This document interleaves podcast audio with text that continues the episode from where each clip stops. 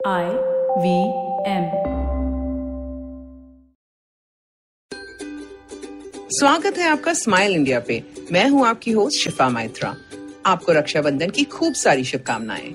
मैंने तो अपने भाई को ऑनलाइन राखी और मिठाई भेज दी और इशारा भी कर दिया कि वो मेरे लिए तोहफा किस वेबसाइट से ले सकता है। अब गले मिलने के लिए तो थोड़ा इंतज़ार करना होगा। चलिए अब कुछ समाचार सुनाती हूँ जो आपके चेहरे पे मुस्कुराहट यकीनन लेके आएँगे।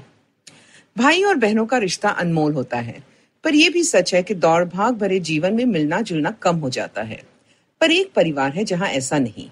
नेवाता रहता है नागालैंड के फेक गाँव में। वो बचपन से ही अपनी छोटी बहन से बहुत प्यार करते थे।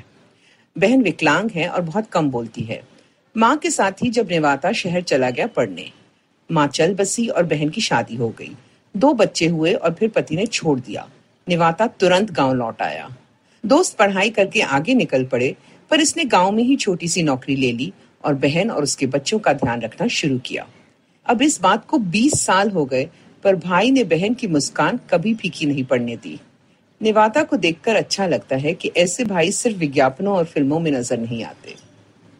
अच्छा क्या आपको पता था कि दुनिया की सबसे बड़ी लाइब्रेरीज में से एक भारत के छोटे से शहर में है, ज़मीन के नीचे एक तहखाने में? ये छुपी हुई लाइब्रेरी है भदरिया नामक एक जगह में, जैसलमेर के पास। इसे शुरू किया और चलाती है जगदम्बा सेवा नामक एक संस्था। वो इसे किसी मंदिर से कम नहीं मानती, क्योंकि विद्या में ही भगवान बसते हैं। काफ़ी खर्च से बनी ये विशाल लाइब्रेरी बेहद खूबसूरत है और राजस्थान की तपती धूप में भी यहाँ हमेशा तापमान सही रहता है। हिंदी और संस्कृत की तकरीबन नौ लाख किताबें यहाँ मौजूद हैं, हर विषय पे। कहा जाता है कि यहाँ एक वक्त पे चालीस हज़ार लोग शांति से बैठ के पढ़ सकते हैं। अब ये लाइब्रेरी तो मुझे देखनी पड़ेगी। अब इस लड़के का किस्सा सुनो। 19 साल की उम्र में ये बाप बनना चाहता था। ऐसे बच्चों का जिन्हें बिना किसी भेदभाव के वो बड़ा कर सके। तो कलकत्ता के वली रहमानी ने अगले एक साल में तीन ऐसे बच्चों को अनाथालय से गोद लिया जिन्हें दुनिया भूल चुकी थी। उसने उम्मीद नामक एक संस्था शुरू की। बच्चों की देखभाल के लिए लोग चुने और आज तेईस बच्चे वहाँ पे रहते हैं और पढ़ते हैं। वली अब दिल्ली में है, वकालत की पढ़ाई कर रहा है और साथ ही सोशल मीडिया पे फैलाई जा रही झूठी खबरों का खुलासा करता है। उसका मानना है कि लोगों को दिखाया जाना चाहिए कि व्हाट्सएप और सोशल मीडिया पे कितनी बातें गलत हैं। इतनी कम उम्र में काफ़ी सारे नेक कामों का जिम्मा उठा लिया है वली ने। उम्मीद है वो आगे चलकर और भी कामयाब होगा। ये किस्सा सुनो तमिलनाडु से। एक छोटे से कस्बे में रहते हैं, साठ वर्ष के सोनू और उनकी पत्नी। दोनों देख नहीं सकते, पर अगरबत्तियाँ बनाकर अपना गुजारा कर लेते हैं। महामारी के कारण पिछले चार महीनों से कोई काम नहीं था। हार के उन्होंने वो पैसे निकालने का सोचा जो पिछले दस सालों से जोड़ रहे थे। चौबीस हज़ार थे। सोचा बैंक जाकर छोटे नोट ले लेते ताकि खरीदारी आसान हो जाएगी। वहाँ पहुँचे तो पता चला कि ये नोट तो नहीं चलेंगे। पुराने हैं।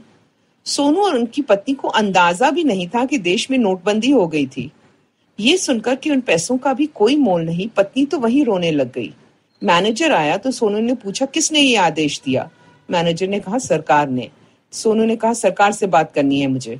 मैनेजर ने ज़िले के डिस्ट्रिक्ट कमिश्नर सी कथिवारन को फ़ोन पे बात बताई। अब चार साल बाद सबने सोचा कुछ नहीं हो पाएगा, पर कमिश्नर साहब खुद वहाँ आए और अपने निजी अकाउंट से उन्हें 24 की जगह पच्चीस हज़ार निकाल कर दे दिए।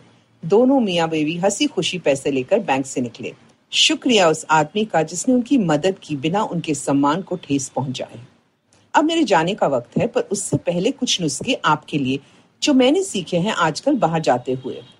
पहले तो घर के हर इंसान का मास्क अलग रंग का रखो, ताकि गलती से भी कोई एक दूसरे का मास्क ना पहन ले।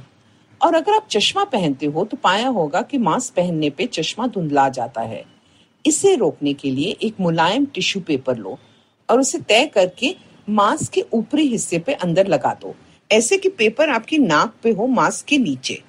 ऐसा करने से कभी धुंधला नहीं होगा आपका चश्मा। अगर आपको ये पॉडकास्ट पसंद आया तो और दिलचस्प पॉडकास्ट सुनना न भूले आईवीएम नेटवर्क पे। आप हमें सुन सकते हैं आईवीएम पॉडकास्ट ऐप पे या ivmpodcast.com पे। आप हमें सोशल मीडिया पे भी फॉलो कर सकते हैं। हम एट आई वी पॉडकास्ट हैं ट्विटर और इंस्टाग्राम पे। और अगर आप मुझसे बात करना चाहते हैं तो मेरा हैंडल है एट शिफा माइत्रा इंस्टाग्राम और ट्विटर पे। मैं आपसे जल्द मिलूँगी, तब तक हँसते रहो और हंसाते रहो।